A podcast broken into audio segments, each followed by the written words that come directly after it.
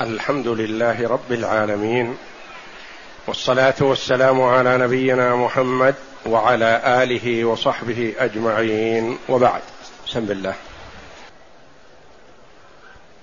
بسم الله الرحمن الرحيم. قال المؤلف رحمه الله تعالى الحديث الثالث والأربعون بعد الثلاثمائة.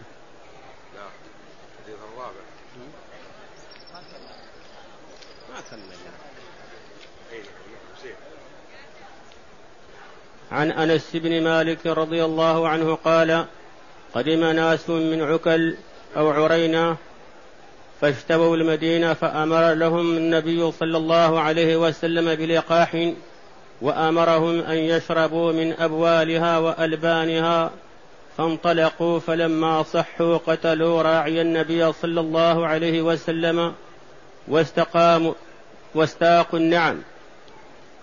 فلما فجاء الخبر في أول النهار فبعث في آثارهم فلما ارتفعت فلما ارتفع النهار جيء بهم فأمر بهم فقطعت أيديهم وأرجلهم من خلاف وسمرت أعينهم وتركوا في الحرة يستسقون ولا يسقون.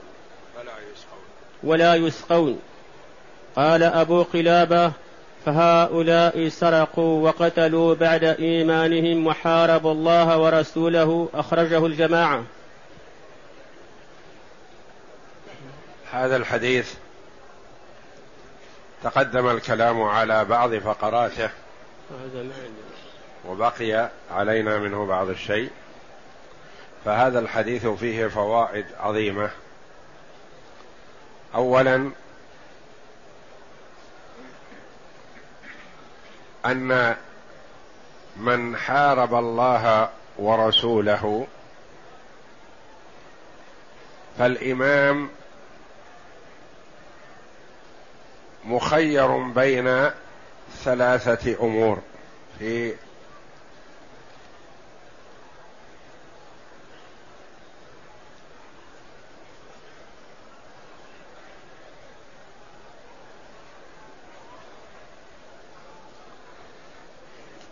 بين أن يأخذ بين أن يقتلهم ويصلبهم أو يقتلهم بدون أن يصلبهم أو يقطع أيديهم وأرجلهم من خلاف أو ينفوا من الأرض. فبعض العلماء رحمهم الله يرى أن أو هذه لتخيير الإمام. وبعضهم يرى أن أو هذه للتنويع. يعني إن فعلوا كذا فيفعل بهم كذا فعلوا كذا يفعل بهم كذا. إذا قتلوا وسرقوا يقتلون ويصلبون. وإن قتلوا بدون سرقة يقتلون. وإن سرقوا ولم يقتلوا تقطع أيديهم وأرجلهم من خلاف. ومعنى هذا من خلاف أنها تقطع اليد اليمنى والرجل اليسرى. وإن لم يقتلوا ولم يسرقوا فينفوا من الأرض. يعني لا يجعل لهم قرار في الأرض ولا يستقرون في مكان ما بل ينفون إلى البرية. وبعض العلماء يرى أن النفي في الأرض يكتفى عنه بالحبس والسجن. قالوا لأنه لربما إذا نفي في الأرض كان آذاه أكثر. وتسلط على الطرقات وآذى المسلمين في ذهابهم ومجيئهم. وإنما يكتفى عن ذلك بالحبس لأن في الحبس عبارة كالنفي. لأنه يبعد عن الناس. يبعد عن الناس بدون أن ينفى للبرية وإنما يبعد بالسجن. نقرأ من الكتاب.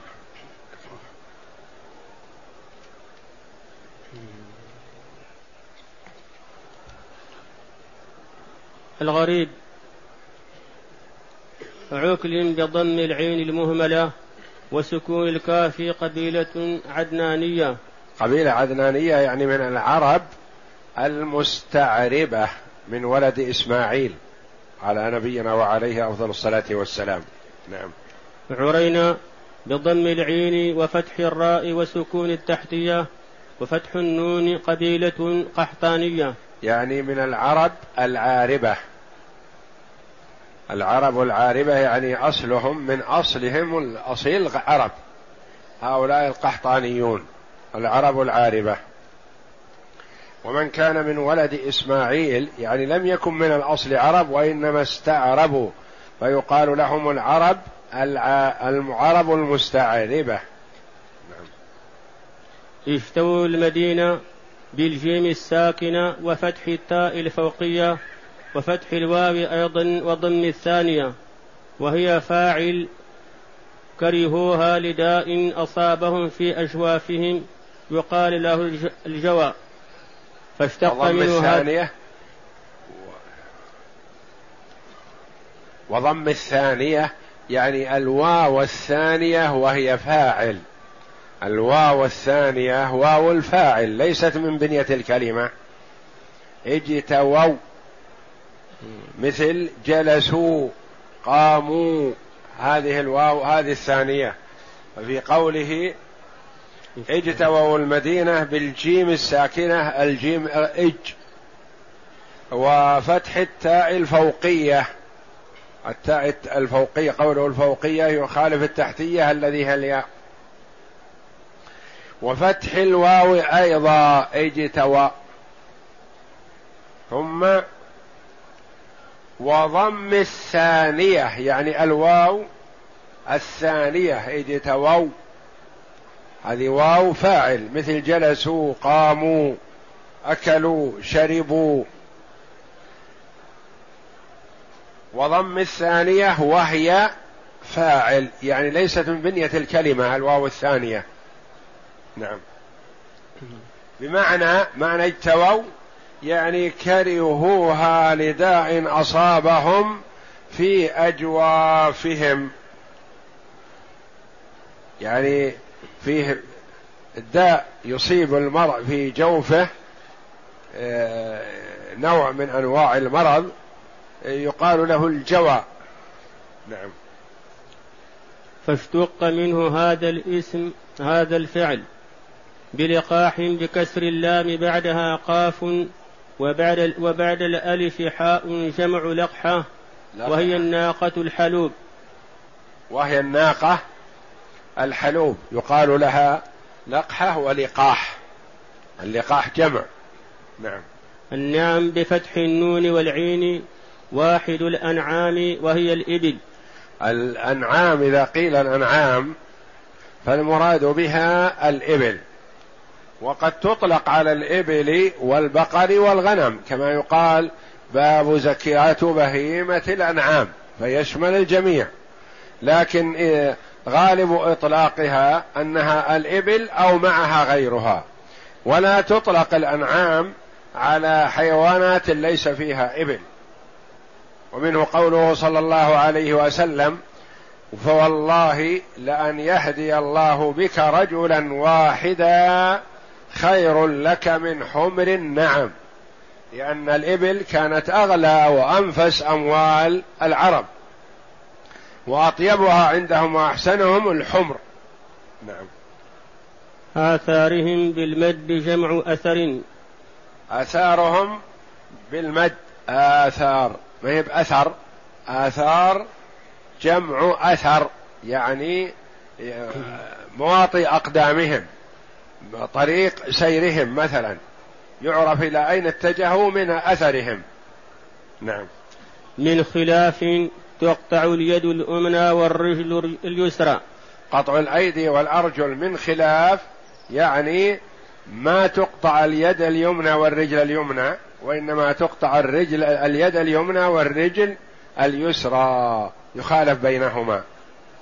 وهكذا السارق إذا سرق أول ما يسرق تقطع يده اليمنى.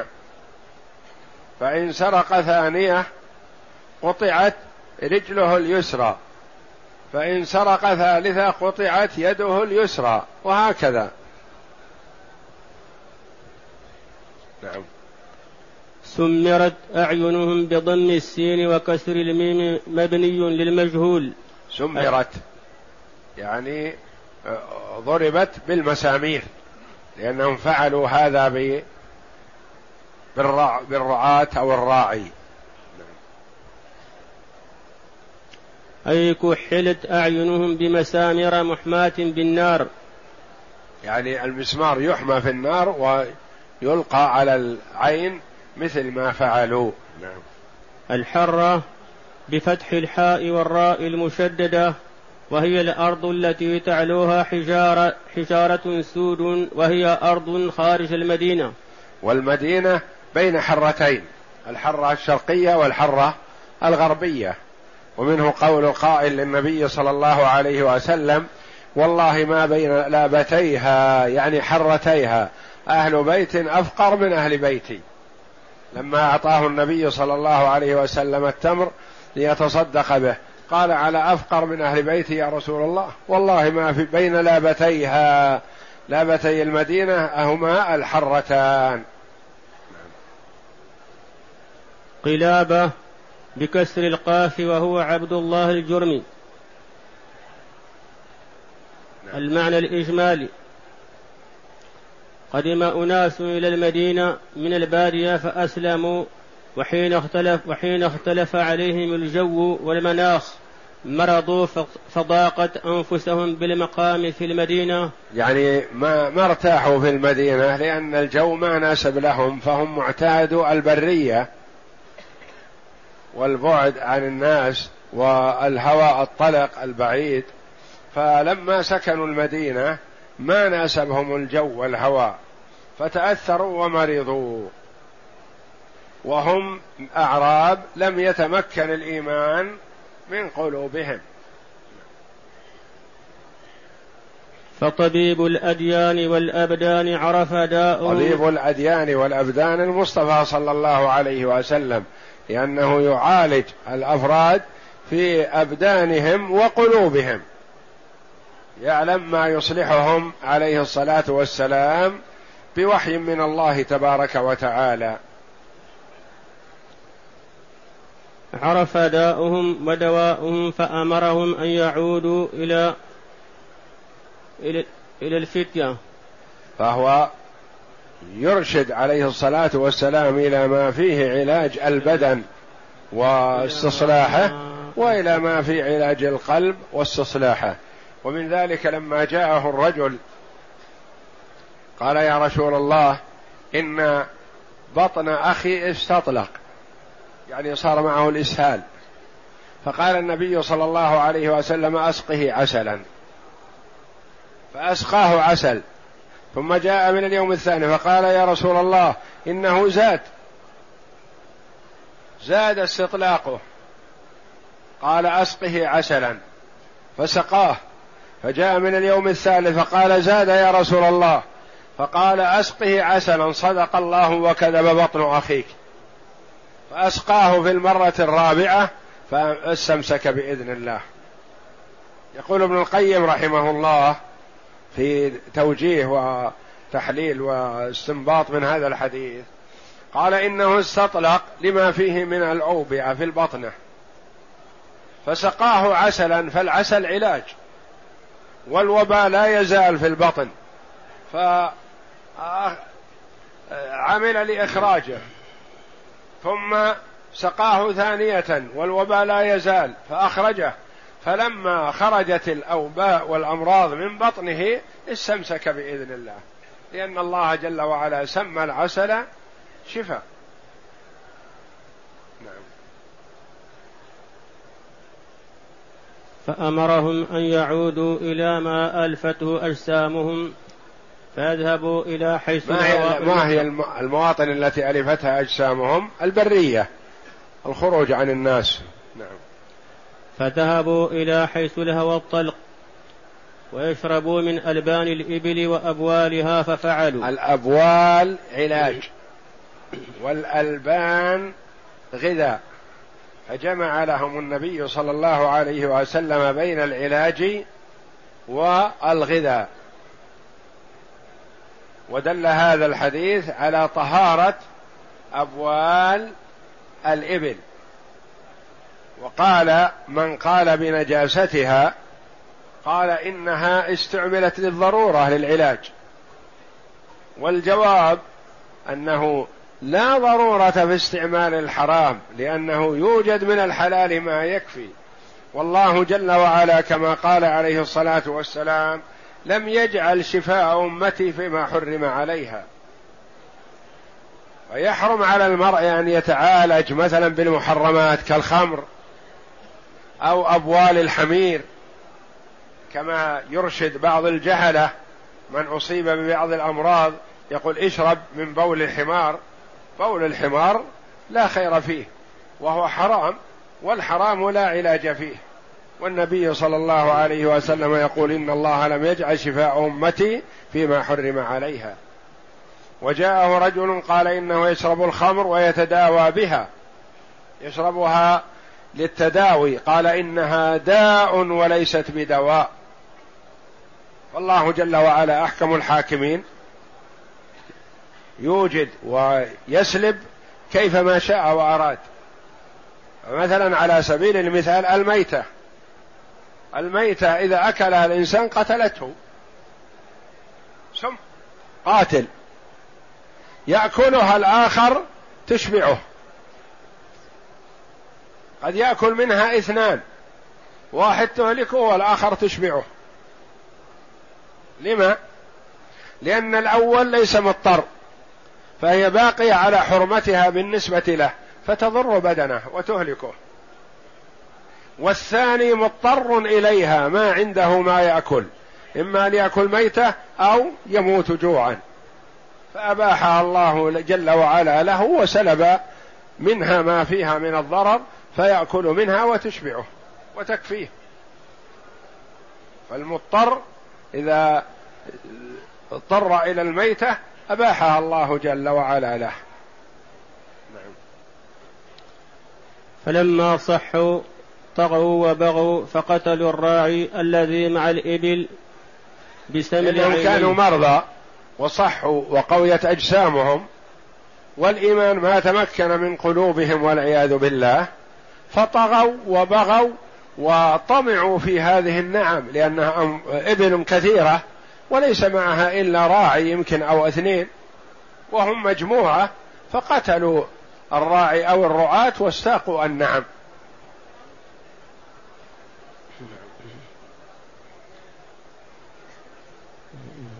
نعم فلما صحوا فلما صحوا طغوا وبغوا فقتلوا الراعي الذي مع الإبل بسمل عينيه وارتدوا عن الإسلام وهربوا بالإبل التي منحوا ألبانها. فجاء خبرهم إلى النبي صلى الله عليه وسلم فبعث إليهم من جاء جاء الخبر أهو وحي من الله جل وعلا أم أناس بلغوا النبي صلى الله عليه وسلم الله أعلم. المهم أن النبي صلى الله عليه وسلم علم بذلك واطلع عليه فأرسل صلى الله عليه وسلم أناس يأتون بهم. نعم. فلما أقدموا على هذه القبائح العظيمة التي هي كما قال أبو قلابة السرقه والخيانة والقتل والكفر بالله تعالى ومحاربة الله ورسوله بقطع الطريق فكان نكالهم عظيما وتعزيزهم بليعا بليغا فقطعت أيديهم وأرجلهم من خلاف. وفضخت أعينهم بالمسامر المحماة وألقوا في الحرة يطلبون الماء فلا يسقون. فما زالوا في هذا العذاب حتى ماتوا. والنبي صلى الله عليه وسلم أمر بإحسان القتلة وإراحة القتيل حتى وإن كان قاتل.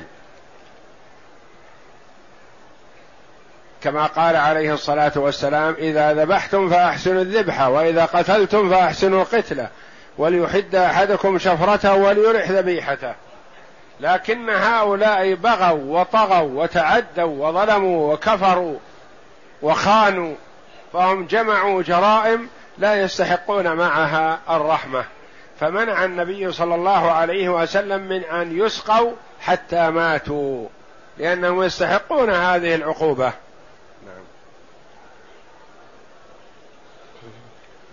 فهكذا جزاء من حارب الله ورسوله وسعى في الأرض فسادا وكفرا بأنعم الله ليرتدع من من خبثت نيته فأراد نيته. فأراد أن يفعل مثل فعله. لأنه إذا كان العقوبة شديدة في حقهم وهم يستحقون ذلك من يفكر مثل تفكيرهم يعدل ويتخوف من أن يكون مصيره مصيرهم.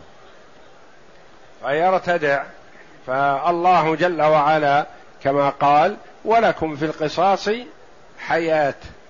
وسمى القصاص الذي هو قتل سماه حياة لأن به بسبب القصاص تحيا نفوس كثيرة.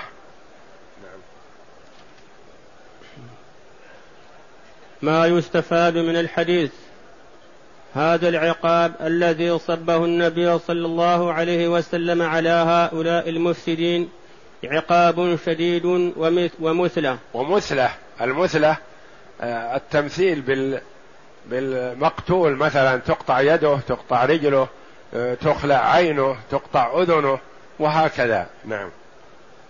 وقد نهى النبي صلى الله عليه وسلم عن المثلة وقد أمر أيضا بإحسان القتل والذبح فمن أجل هذا اختلف العلماء في حكم هؤلاء. فقيل إن الفعل بهم هذا من جنس ما فعلوا من نوع القصاص لأنهم سمروا أعين الراعي وتركوه حتى مات. وقيل لشدة عقوبتهم لشدة فعلتهم وسوء ما فعلوا ليكون في ذلك رادع لغيرهم. وأما الذي يقتل فقط فلا يمثل به. ونهى النبي صلى الله عليه وسلم عن المثلة. نعم. فبعضهم يرى أنه منسوخ بالنهي عن المثلة. يقول إن فعل النبي صلى الله عليه وسلم هذا منسوخ بالنهي. النهي بعد. وهذا يفتقر إلى التاريخ. فمتى كان هذا ومتى كان هذا حتى يعلم النسخ. نعم. وهؤلاء محتاجون إلى بيان تاريخ ناسخه ولا بيان. وبعضهم قال هذا الحكم قبل أن تنزل الحدود. وقال ابن قال هذا الحكم قبل أن تنزل الحدود. ولما نزلت الحدود آه، امتنع النبي صلى الله عليه وسلم عن مثل هذا الفعل بالمعتدين. نعم. وقال ابن السيرين وفيه نظر فإن قصتهم متأخرة. يعني قصتهم متأخرة وليست قبل نزول الحدود. نعم وبعضهم قال لم يسمل أعينهم وإنما هم بها. وفيه نظر أيضا فقد صح أنه سمل وأنه سمر أعينهم. سمل وسمر بمعنى واحد. نعم. وأجابوا بغير ذلك وكلها أجوبة لا تستقيم لأصحابها. والذي أرى أن هذه المؤلف رحمه الله الذي أرى نعم. والذي أرى أن هذه العقوبة من باب التعزير. من باب التعزير والتعزير بابه واسع.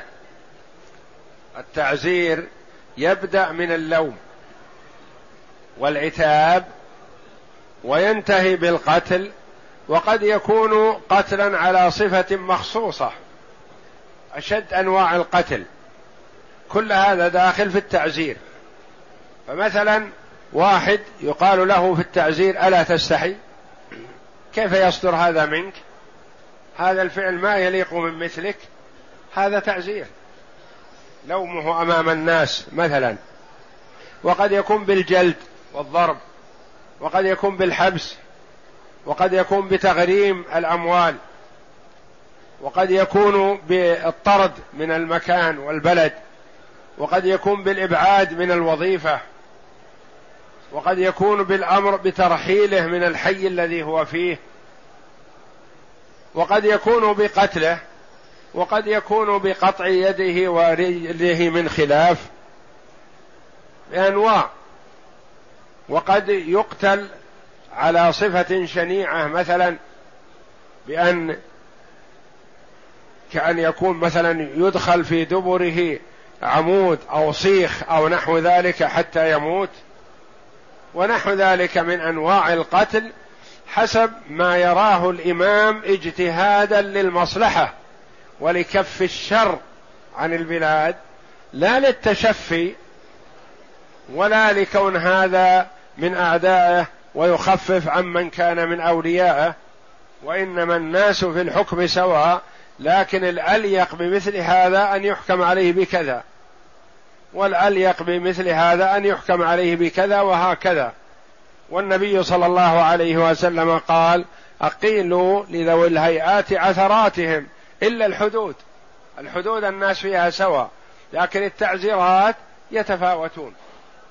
يتفاوتون فيها حسب حالهم. فيقال أن هذا الفعل الذي فعله النبي صلى الله عليه وسلم ليس من باب الحدود وإنما هو من باب التعزير. ولهذا رأى هيئة كبار العلماء في المملكة وفقهم الله بأن من آه، استعمل المخدرات وروجها وجلبها للناس وتكرر منه ذلك أنه يقتل حتى وإن كان لا يشرب المخدرات ولا يشرب الخمر ولم يتعاطى هو شيء محرم إلا أنه جلبها لبلاد المسلمين فقالوا للإمام الحق في قتله تعزيرا لا حد. ونسمع كثير من البيانات التعزير والقتل آه، قتله تعزيرا يعني ليس حد وإنما تعزير. اجتهد القضاة وفقهم الله على مثلا قتله تعزيرا وأقرهم الإمام على ذلك. نعم. نعم. والتعزير هو التأديب ومرجعه إلى اجتهاد الإمام ونظره فقد يكون خفيفا وقد يكون شديدا. قد يكون خفيف وقد يكون شديد. يعزر شخص بأن يلام أمام الناس. هذا تعزير. نعم. فيؤدب بالعقاب والتأنيب ويؤدب والتأنيب, والتأنيب يعني اللوم والتوبيخ. نعم. ويؤدب بالحبس ويؤدب بما يراه من الجلد ويؤدب بالقتل ويؤدب بأخذ المال وكلها لها سند من السنة من السنة الحكمة المحكمة. يعني وارد فيها من السنة الحكيمة يعني وارد في السنة. التعزير بالقتل التعزير باللوم التعزير بالجلد التعزير بالحبس التعزير بتغريم المال ونحو ذلك. وهؤلاء الأعراب عملوا أعمالا شنيعة دلت على فساد قلوبهم وخبث طويتهم. طويتهم.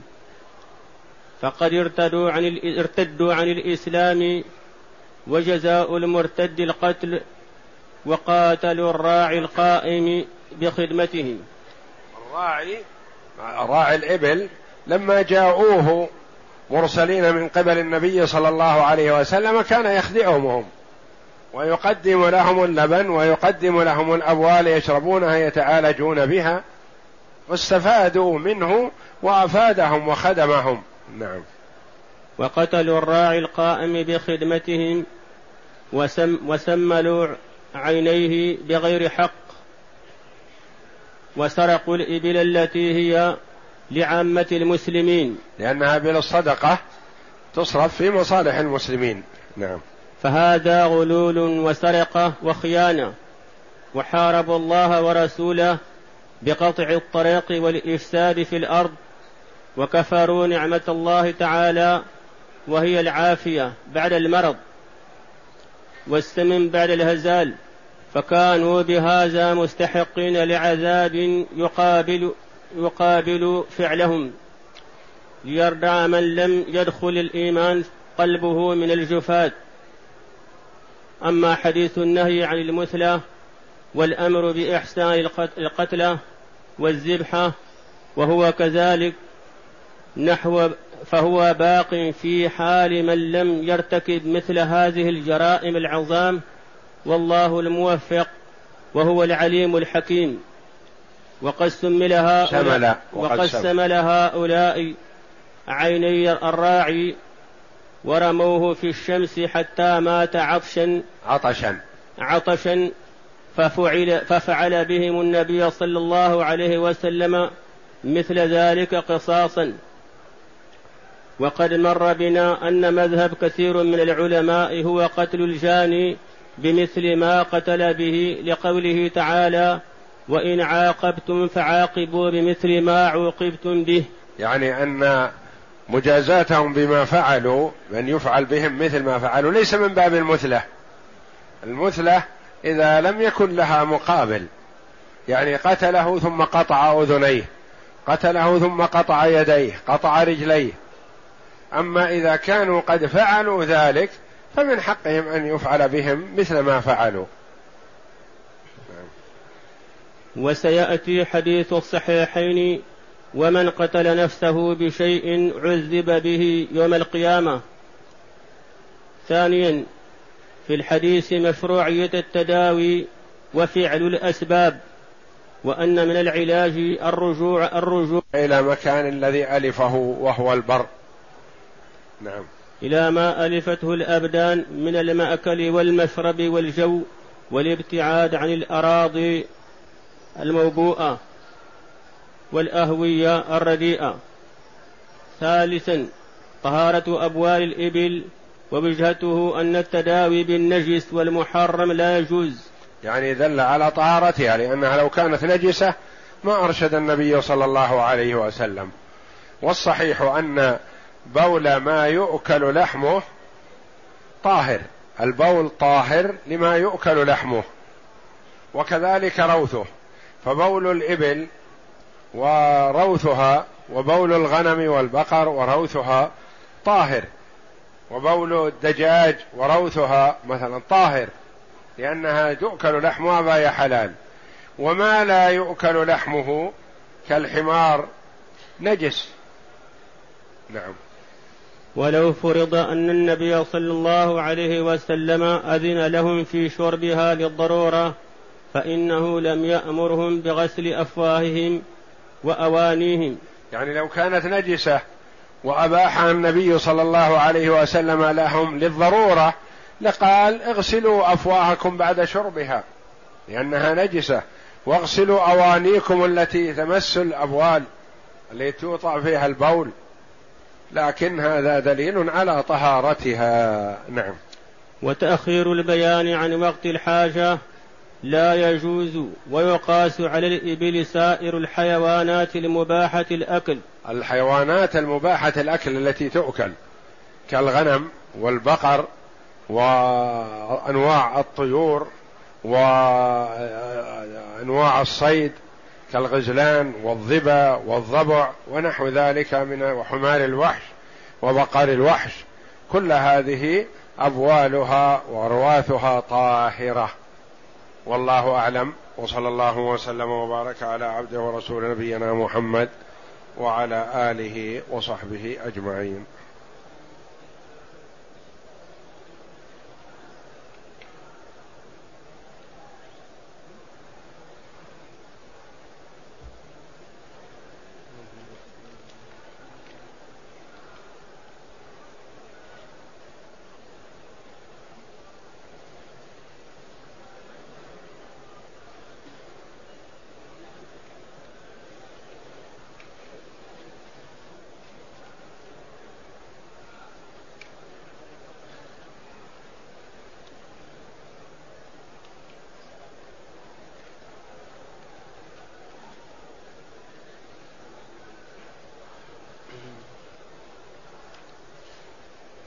يقول السائل هل الذهب الذي تلبسه المرأة يخرج فيه الزكاة؟ وكم النصاب في الذهب؟ اختلف العلماء رحمهم الله في وجوب زكاة الحلي. فبعض العلماء يرى أن الحلي تجب فيه الزكاة لكونه ذهب أو فضة. والله جل وعلا توعد من يكنز الذهب والفضة ولا ينفقها في سبيل الله. وفي قوله تعالى والذين يكنزون الذهب والفضة ولا ينفقونها في سبيل الله يبشرهم بعذاب أليم. فكنزها عدم إخراج زكاتها. وبين النبي صلى الله عليه وسلم في أحاديث إخراج زكاة الحلي.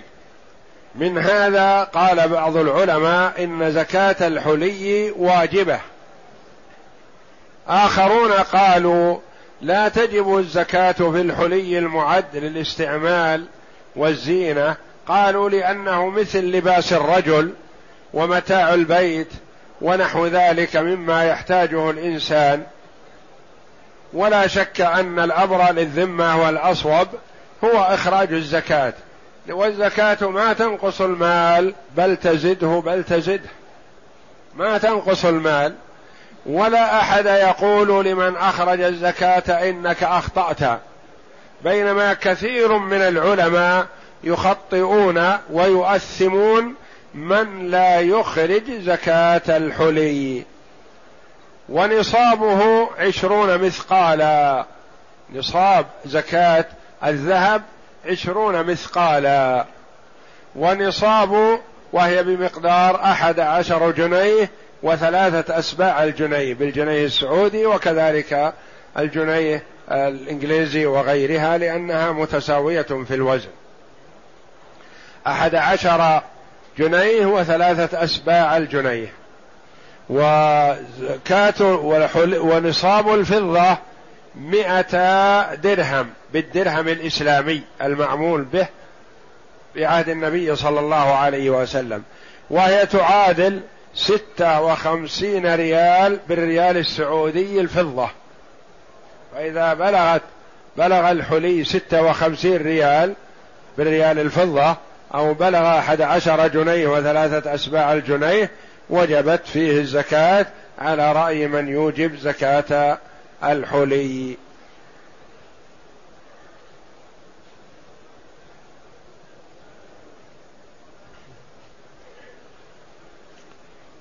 يقول السائل من هم الفاطميون وما عباداتهم؟ الفاطميون طائفة من المسلمين من طوائف المسلمين ضالة مبتدعة كغيرها من الطوائف المبتدعة. ولا يقال عنهم إنهم كفار وإنما هم مبتدعون. فهم قلدوا النصارى في اتخاذ المولد وهم أول من وجد المولد عندهم. النصارى يحتفلون بمولد المسيح على نبينا وعليه أفضل الصلاة والسلام. فقال هؤلاء الفاطميون المبتدعون نحن نحتفل بميلاد نبينا محمد صلى الله عليه وسلم فأحدثوا بدعة المولد.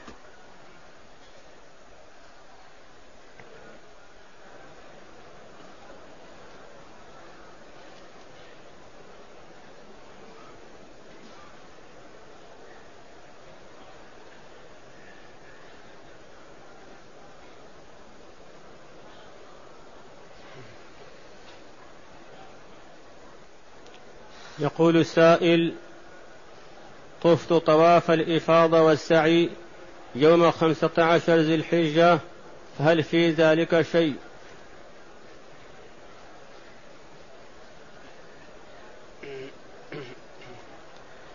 يقول إنه لم يطف طواف الإفاضة ويسعى ليوم الحج إلا يوم خمسة عشر ذي الحجة. لا بأس عليه إن شاء الله على رأي كثير من العلماء. ولا شك أن المبادرة بأداء طواف الإفاضة يوم العيد أنه أفضل لأن النبي صلى الله عليه وسلم أداه يوم العيد. فإذا أداه يوم العيد فحسن ويحسن أن لا يؤخره عن أيام التشريق. ولا بأس إذا أخره إلى خمسة عشر أو ما بعد ذلك لأن كثير من العلماء يرى أنه لا حد لتاخيره يجوز. يعني لو أخر إلى محرم أو سفر أو ربيع الأول أو أحد سافر قبل أن يطوف طواف الوداع طواف الإفاضة أنه يرجع إليه ولو بعد أشهر. يقول هل للصلوات الخمس أوقات فضيلة وأوقات اختيارية وأوقات مكروهة؟ لا شك أن المبادرة بأداء الفريضة في أول الوقت أفضل إلا ما ورد في السنة استحباب التأخير كصلاة العشاء. وبعض الصلوات لها وقت اختيار ولها وقت ضرورة. وبعض الصلوات وقتها وقت واحد إلا أن المبادرة بأدائها أفضل. فمثلا صلاة الظهر وقتها واحد من حين تزول الشمس إلى أن يصير ظل كل شيء مثليه غير ظل الزوال. يصير ظل كل شيء مثله مثله غير ظل الزوال. يعني دخول وقت صلاة العصر. هذا كله وقت إلا أن المبادرة بالأداء أفضل ولا يقال هناك وقت ضرورة. لو لم يصلها إلا في آخر الوقت فلا بأس. ووقت صلاة العصر هي التي لها وقتان. وقت اختيار وهو من حين أن يدخل وقت صلاة العصر بأن يكون ظل كل شيء مثله آه، ما عدا ظل الزوال إلى أن يصير ظل كل شيء مثليه. هذا وقت اختيار. ومن هذا الوقت الذي هو وقت اصفرار الشمس إلى أن تغيب الشمس وقت ضرورة. لا ينبغي التأخير إليه إلا لضرورة. والمغرب وقته واحد من غروب الشمس إلى أن يغيب الشفق الأحمر ويدخل وقت صلاة العشاء. ووقت صلاة العشاء وقتان. وقت اختيار وهو ثلث الليل الأول أو نصفه الأول. على قولين. ووقت ضرورة وهو من الثلث الأول أو النصف الأول إلى الفجر أو من الثلث الأول إلى منتصف الليل. قولان للعلماء رحمهم الله. والفجر وقت واحد إلا أن الأفضل المبادرة بذلك والأفضل المبادرة بصلاة الظهر إلا في شدة الحر فقد قال النبي صلى الله عليه وسلم أبردوا إذا اشتد الحر فأبردوا بالصلاة فإن شدة الحر من فيح جهنم أو كما قال صلى الله عليه وسلم. ومما ينبغي للإمام أن يراعي المأمومين فقد كان النبي صلى الله عليه وسلم إذا رآهم تعجلوا عجل وإذا رآهم تأخروا تأخر لأجلهم. فكذلك الإمام يحسن أن يراعي المأمومين إذا كانوا يحبون المبادرة لينطلقوا لأعمالهم فيبادر ولا يحبسهم. وإن كانوا يحبون التأخير فيتأخر انتظارا لهم.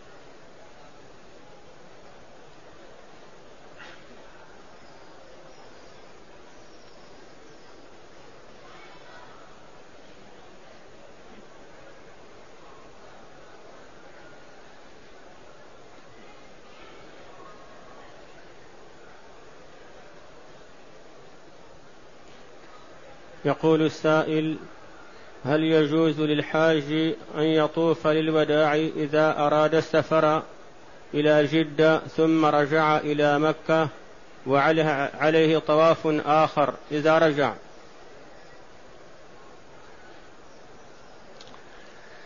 إذا أراد الحاج الخروج إلى جدة فودع ثم عاد إلى مكة مرة أخرى فليس عليه وداع في المرة الأخرى. وأما إن لم يودع في المرة الأولى لعزمه على العودة ولكون أهله في مكة وهو عازم على العودة فعليه إذا أراد أن يسافر السفر النهائي أن يودع.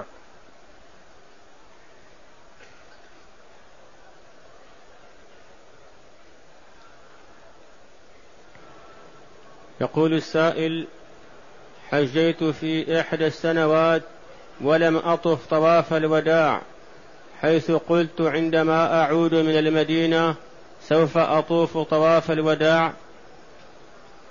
فهل حجي صحيح؟ وهل علي إثم؟ حجك صحيح إن شاء الله ولكن ما دمت تركت طواف الوداع فعليك جبر هذا النقص. بشاة تذبح في مكة لفقراء الحرم. لأن المرأة إذا ترك واجبا من واجبات الحج عليه هدي يجبر هذا النقص. وقد تركت واجبا وهو طواف الوداع. إلا إن كانت تارك امرأة لحيضها أو لنفاسها فليس عليها شيء.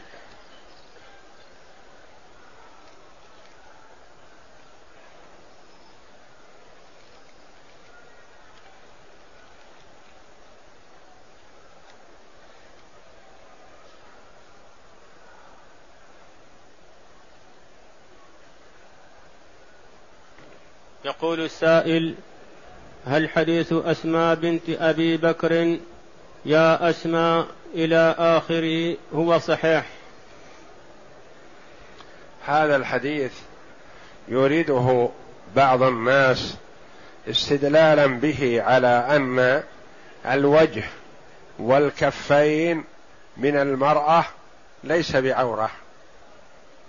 وهذا الحديث ورد أن النبي أن أسماء بنت أبي بكر رضي الله عنها خرجت بين يدي النبي صلى الله عليه وسلم بأثواب رقاق. فقال النبي صلى الله عليه وسلم يا اسماء إن المرأة إذا بلغت سن المحيض لا يجوز أن يرى منها إلا هذا وهذا. وأشار صلى الله عليه وسلم إلى وجهه وكفيه. قال كثير من العلماء هذا الحديث معلول من ناحيتين من ناحية سنده فسنده ليس بالقوي ومعلول من حيث متنه فموضوعه بعيد كل البعد أن يقع. أسماء رضي الله عنها ذات الفقه والبصيرة وقوة الإيمان ومحبة الله ومحبة رسوله صلى الله عليه وسلم. وبنت من؟ بنت أبي بكر رضي الله عنه أفضل الأمة بعد نبيها.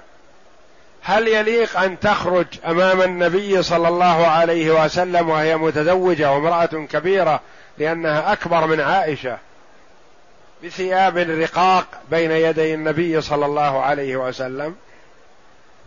يبعد هذا كل البعد. فالحديث معلول من ناحيتين ولا يصح الاستدلال به. والنبي صلى الله عليه وسلم ومعه أمهات المؤمنين رضي الله عنهن محرمات بالحج. تقول عائشة رضي الله عنها كنا مع النبي صلى الله عليه وسلم محرمات فإذا حاذوا من الرجال الرحال سدلت إحدانا جلبابها على وجهها. تسدل جلبابها على وجهها. والمحرمة لا تغطي وجهها إلا عند الرجال الأجانب. تغطي وجهها حتى وإن كانت محرمة. والله جل وعلا يقول ولا يضربن بأرجلهن ليعلم ما يخفين من زينتهن. المرأة منهية أن تضرب رجل برجل ليسمع صوت الخلخال. ثم إذا تنهى عن هذا ويباح لها أن تبرز وجهها أمام الرجال الأجانب. والله جل وعلا يقول وليضربن بخمرهن على جيوبهن والخمار الذي يغطى به الرأس. والجيب هو فتحة الثوب التي يدخل معها الرأس.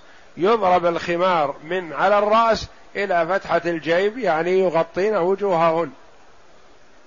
والوجه هو محل الزينة. وهو المحل الذي يطمع الرجال في النظر إليه من المرأة. ويقال المرأة جميلة بجمال وجهها أو قبيحة بقبح وجهها. وهو محل الفتنة. هو محل الفتنة. وهو أحسن ما في المرأة مما يتلذذ به وبرؤيته. فلا يليق أن تكشف المرأة وجهها أمام الرجال الأجانب وتغطي خلخالها أو تنهى عن ضرب خلخال بخلخال.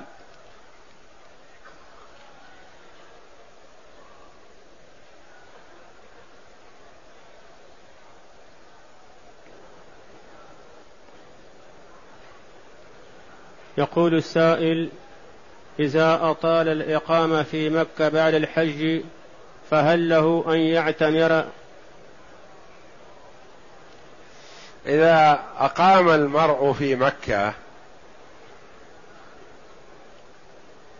إقامة طويلة وأراد أن يعتمر فلا حرج عليه. لما روي أن أنس بن مالك رضي الله عنه كان إذا حمم رأسه يعني اسود شعر رأسه وطال وأراد أن يحلقه بدل ما يحلقه علق عادة أحب أن يحلقه حلق نسك. فكان يخرج إلى الحل رضي الله عنه ويحرم بعمرة ثم يؤديها بالطواف والسعي والحلق. فإذا طالت إقامة المرء بمكة فلا بأس عليه أن يعتمر ما نهي عن العمرة. وإنما الذي ينهى عن العمرة تكرارها هو من دخل بعمرة لا يخرج. فالنبي صلى الله عليه وسلم دخل مكة عدة مرات بعد هجرته إلى المدينة ما ورد أنه خرج من مكة إلى الحل أو إلى مكان ما ليأتي بعمرة. فمن جاء لحج أو عمرة نقول لا تكرر. من سكن وأطال وطال بقاؤه في مكة وأحب أن يعتمر فلا حرج عليه أن يخرج إلى الحل ويحرم.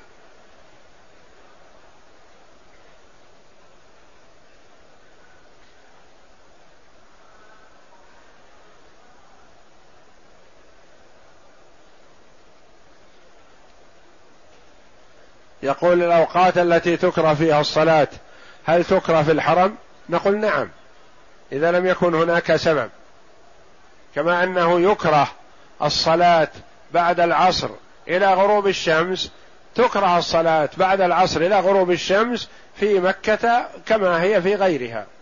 إلا أنه إذا طاف بالبيت بعد العصر فنقول يصلي ركعتين لوجود السبب. أو دخل المسجد بعد العصر في مكة أو في غيرها فيصلي ركعتين تحية المسجد. إذا دخل أحدكم المسجد فلا يجلس حتى يصلي ركعتين. اوقات الكراهة هي في مكة كما هي في غير مكة سواء. وذوات الأسباب تفعل في مكة كما تفعل في غيرها. لأي وجهة الركن اليماني. الركن اليماني سمي يماني لأنه لاتجاه اليمن. وشرع استلامه لأنه على قواعد إبراهيم على نبينا وعليه أفضل الصلاة والسلام. فالحجر الأسود الركن الذي فيه الحجر الأسود والركن اليماني هذان على قواعد إبراهيم فشرع لنا النبي صلى الله عليه وسلم استلامهما وتقبيل الحجر الأسود والإشارة إليه. وأما الركنان الشاميان اللذان يليان الحجر أو يقال لهما الشامي والعراقي فهذان لا يشرع استلامهما لأنهما قصرا عن قواعد إبراهيم. لأن مقدمة الحجر من الكعبة. فلما قصرت النفقة بقريش حينما أرادوا بناء الكعبة نقصوها هكذا وأخرجوا الحجر منها. فمقدمة الحجر من الكعبة. ورد أن عائشة رضي الله عنها رغبت إلى النبي صلى الله عليه وسلم أن تصلي في الكعبة. تقول فأخذ النبي صلى الله عليه وسلم بيدي وأدخلني الحجر. وقال صلي ها هنا. يعني هذا من الكعبة. فمقدمة الحجر كما يقول بعض العلماء قبل أن ينحني الجدار هذا من الكعبة. وبعد انحناء الجدار ليس من الكعبة.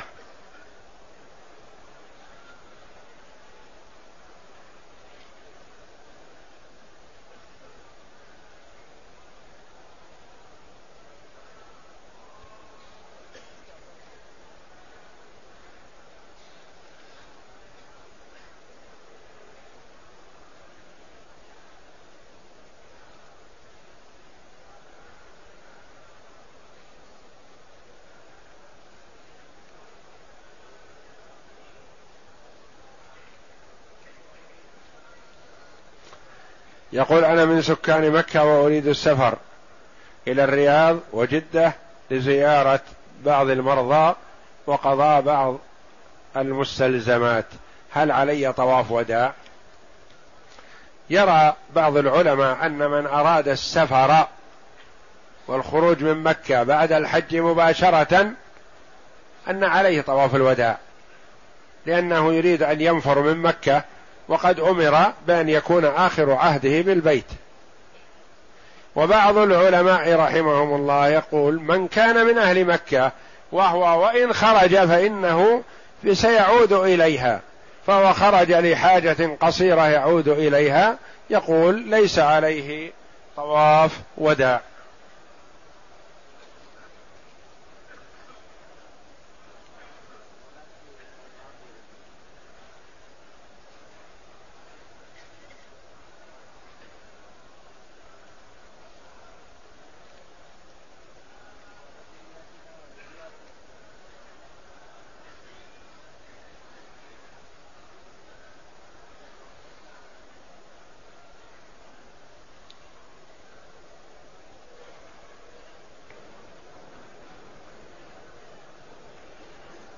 يقول السائل في بعض بلدان المسلمين إذا مات أحدهم جعلوا له فراش وهو أن يجتمع الناس في منزل الميت ويمكثوا أكثر من سبعة أيام ويميزوا صباحا ويلتزموا صاحب التعزية بذبائح ويزعمون أن هذا من السنة ويسمونه فراش. هذا الذي يسمونه فراش ليس من السنة بل هو من البدعة. هذه بدعة بدعة سيئة. اولا أنها بدعة ليست من سنة محمد صلى الله عليه وسلم. ثانيا فيها إرهاق لولي الميت. بدل ما يعزى ويجبر خاطره يلزم بالنفقات على الناس. ويرهق بالمال. وربما يكون هذا المال الذي يبذل من تركة الميت. وقد يكون من ورثة الميت نساء لم يستأذن. وقد يكون من ورثة الميت مثلا أطفال يحرم التعرض لأموالهم بأي شيء. والله جل وعلا يقول إن الذين يأكلون أموال اليتامى ظلما إنما يأكلون في بطونهم نارا وسيصلون سعيرا. والسنة بخلاف ذلك. ضدها ما يقول هؤلاء. السنة أن يرسل لأهل الميت طعاما يوم وفاة ميتهم. لأنهم اشتغلوا بميتهم وتجهيزه وتأثروا بوفاته فهم في حاجة إلى أن يجبر خاطرهم فيرسل لهم الطعام. ولا يكلفوا هم أن يصنعوا للناس طعاما. وهذه الكلمة كلمة فراش. يعني ماذا؟ يعني يفرش له في قبره بهذا الطعام. هذا كلام سيء وترويج للبدعة بلفظ السنة أو الادعاء أنها من السنة. والأحسن في التعزية أن يعزى ولي الميت في المقبرة أو في الطريق أو في المسجد. ولذا كره كثير من العلماء الجلوس للتعزية. قالوا ما ينبغي أن يجلس في البيت يستسلم للمصيبة ويتأثر بهذا بل ينطلق لعمله ومن قابله في مكان ما يعزيه. يعزيه في المسجد يعزيه في مكان العمل يعزيه في المقبرة يعزيه في الطريق